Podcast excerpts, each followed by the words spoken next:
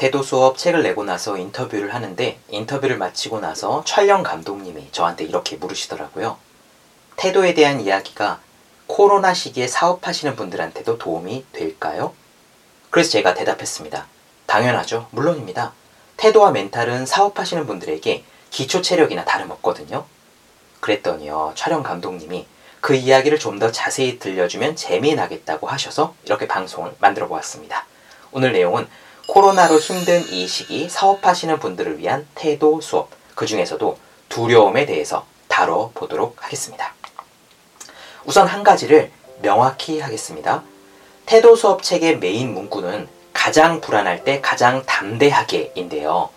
아무리 힘들고 불안한 시기에도 가장 담대한 나 자신으로 존재하는 것이 왜 중요한지, 그리고 어떻게 해야 그 담대한 태도를 가질 수 있는지에 대해서 쓴 책이에요.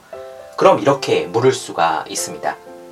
지금처럼 힘든 시기에 담대한 태도를 가지면 바로 사업이 살아나느냐, 매출이 올라가느냐? 답은 이겁니다. 그럴 수도 있고 아닐 수도 있습니다. 대신 저는 이런 말은 드릴 수 있습니다. 담대한 태도가 없으면서 그래서 불안에 끌려다니면서 사업이 살아날 수는 없다. 왜 그럴까요? 간단합니다. 코로나는 장기전입니다. 경기 침체는 잠깐이 아니죠. 다 같이 힘들어졌다가 조금만 버티면 또 다 같이 좋아지리라 기대하기는 힘들단 말입니다. 여러분들 게임 해보셨습니까? 스타크래프트를 해보면요. 단기전에서는 운이 좋은 사람이 이길 수도 있습니다. 전략을 잘 짰는데 기막히게 타이밍이 먹혀들면 하수가 고수를 이기기도 해요. 하지만 장기전을 가면 거의 100% 실력 싸움입니다. 여기서 말하는 실력은 기본기죠. 기본이 탄탄하고 실력이 있는 사람이 이깁니다. 국제 야구 시합을 토너먼트로 하면 우리나라가 미국이나 일본을 왕왕 이기기는 해도 리그전으로 1년 내내 하면 이길 수 없는 것과 같아요. 결국 코로나는 장기전이고 기본기와 실력이 있어야 오래 불어닥치는 태풍을 뚫어낼 수가 있는데 그 태풍 안에서 포기하지 않고 돛을 붙들고 있으려면 태도와 멘탈이 튼튼해야죠. 그게 안 되어 있으면 순간 손을 확 놔요. 정신을 놓는 겁니다. 손을 놓은 사이에 배가 기우는 것은 순식간의 일이에요. 태도와 멘탈이 튼튼한 다음에야 방향도 바꿔볼 수 있고 시도도 해볼 수 있고 기회도 노려볼 수 있습니다. 요컨대 담대한 태도를 장착하는 건 코로나 장기전을 헤쳐나가는데 필수다라는 얘기예요. 태도가 되어야 그 다음에 마케팅이든 영업이든 새 아이템이든 해볼 수가 있습니다. 주위에 보면 코로나 시기라서 더 잘 된다고 하는 업종들이 있지 않습니까? 혹은 별로 타격을 안 받았다라고 하는 업체들도 있어요. 그분들은 랜덤이 아니에요. 탄탄한 태도, 멘탈을 기본으로 하고 그 다음에 방향을 모색하다 보니까 그런 결과가 나온 거구나 라고 생각해야 합니다. 자, 불안에 흔들리지 않고 담대한 태도를 유지하기 위해서 제일 급한 이슈, 두려움을 다루는 법을 이야기하겠습니다. 경기가 살아날 생각을 안 하니까 이 걱정을 넘어서 두려움이 계속 올라오시죠. 이건 사실 사업이 잘 되시는 분들도 마찬가지일 겁니다. 다시 꺾이면 어쩌지? 이 아이템이 통할까? 먹힐까? 내가 버틸 수 있을까? 이런 두려움이 드는 건 저도 마찬가지입니다. 핵심은 이거예요. 잘 풀리는 사람이든 그렇지 않은 사람이든 누구나 똑같이 두려움은 온다. 이걸 이해하는 게 중요합니다. 다들 두려움이 있어요. 나만 겁쟁이가 아니에요. 왜냐?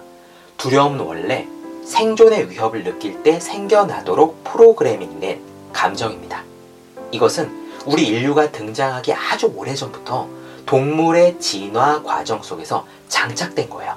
정말 오래된 프로그램이에요. 그러니까 경제 위기가 오면 위험하다는 생각이 들면 당연히 겁부터 듭니다. 자연스럽습니다.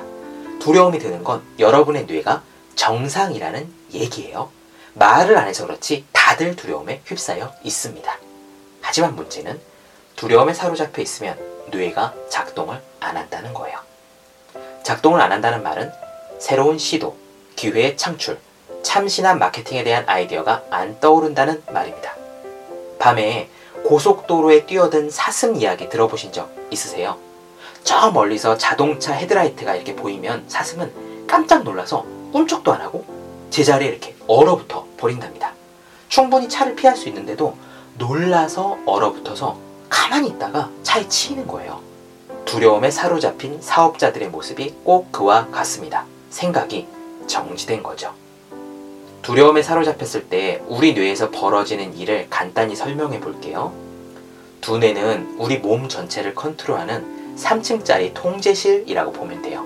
1층은 체온, 소화, 수면처럼 우리 생명 유지에 필수적인 작용을 담당하는 부분, 뇌의 간입니다. 2층은 희노애락의 감정을 담당하는 변연계입니다. 두려움도 당연히 여기 담당이죠. 그 위에 3층은 생각을 담당하는 대뇌 피질. 우리가 머리를 굴려서 생각하는 것은 이 대뇌 피질의 역할입니다. 각 층의 주요 업무를 키워드로 정리하면 이래요. 생명 유지, 감정, 이성. 문제는 2층과 3층이 서로 경쟁 관계라는 데 있습니다. 서로 몸 전체를 자기가 컨트롤을 하려고 해요. 2층 감정이 우리 몸을 장악하면 3층 이성은 입을 다물고요. 3층 이성이 움직이면 2층 감정은 조용해요. 욱하는 성질 올라와서 이성의 끈 놓아버리는 거 보신 적 있죠? 바로 이런 이유입니다. 만약 코로나 때문에 두려움이 계속 올라온다면 2층이 장악한 겁니다. 2층이 장악하면 뭐라고 했죠? 3층 생각은 움직이지 않아요. 담대한 태도를 갖지 않고 코로나를 이길 수는 없다 라고 제가 단언한 이유가 바로 거기에 있습니다. 두려움을 갖고서는 생각이 움직이지가 않죠. 생각하지 않고 장기적 코로나를 이길 수는 없습니다. 따라서 코로나 시대에 사업하시는 분들이 가져야 할 첫 번째 과제는 일단 두려움을 제거하는 겁니다. 두려움을 어떻게 제거하느냐? 우선 방금 말씀드린 이 두 뇌의 구조를 이해하시는 게 문제 해결에 파란을 먹고 들어가요. 자꾸 겁이 나는 것은 자연스러운 일이다. 하지만 두려움에 사로잡히면 생각이 움직이지 않는다. 그래서 상황이야 어찌되었건 일단 두려움을 나는 극복해 놓고 보겠다. 일단 두려움은 제거하겠다 라고 마음 먹는 게 핵심입니다. 여기까지만 되면 경기나 상황이 하나도 바뀌지 않더라도요. 일단 더 이상 두려움에 끌려다니지 않겠어 라고 결심부터 하면 그러면 상황이 바뀌기 시작해요. 그 결심을 하는 순간 두려움의 파랄이 사라집니다. 왜 그럴까요? 이런 결심은 대뇌피질, 즉 두뇌 3층의 작용이거든요. 3층이 작용하면 뭐라고 했죠? 2층 감정이 조용해진다고 했어요. 2층 감정이 조용해지면 두려움이 사그라듭니다. 두려움이 사그라들면 그제서야 사업을 굴릴 다른 생각, 다른 아이템, 다른 마케팅, 다른 영업 방법을 생각할 수 있습니다. 자, 결심하셨습니까? 한번 따라해 보세요. 나는 최소한 무슨 수를 써서든 더 이상 두려움에 끌려다니지 않겠다. 다시 한번 합니다. 나는 최소한 무슨 수를 써서든 더 이상 두려움에 끌려다니지 않겠다. 어떻습니까? 소리 내서 해보셨습니까? 소리내서 하는 게 중요합니다. 소리내서 무언가를 단언할 때 우리한테 그것이 각인됩니다. 우리의 세포 하나하나에 그 말이 각인됩니다. 마지막으로 한 번만 해볼게요. 소리내서 해보세요. 나는 최소한 무슨 수를 써서든 더 이상 두려움에 끌려다니지 않겠다. 어떻습니까? 조금 용기가 생기는 느낌이 드세요? 왠지 희망이 아주 조금 생기는 것 같으세요? 바로 그게 핵심입니다. 자, 이제 여러분은 최소한 두려움에는 휩싸이지 않게 될 겁니다. 그게 출발입니다. 이제 사업을 다시 일으킬 생각을 하시면 됩니다. 두려움을 없애는 더 자세한 방법은 다음번에 나머지 방법들은 또 다룰게요.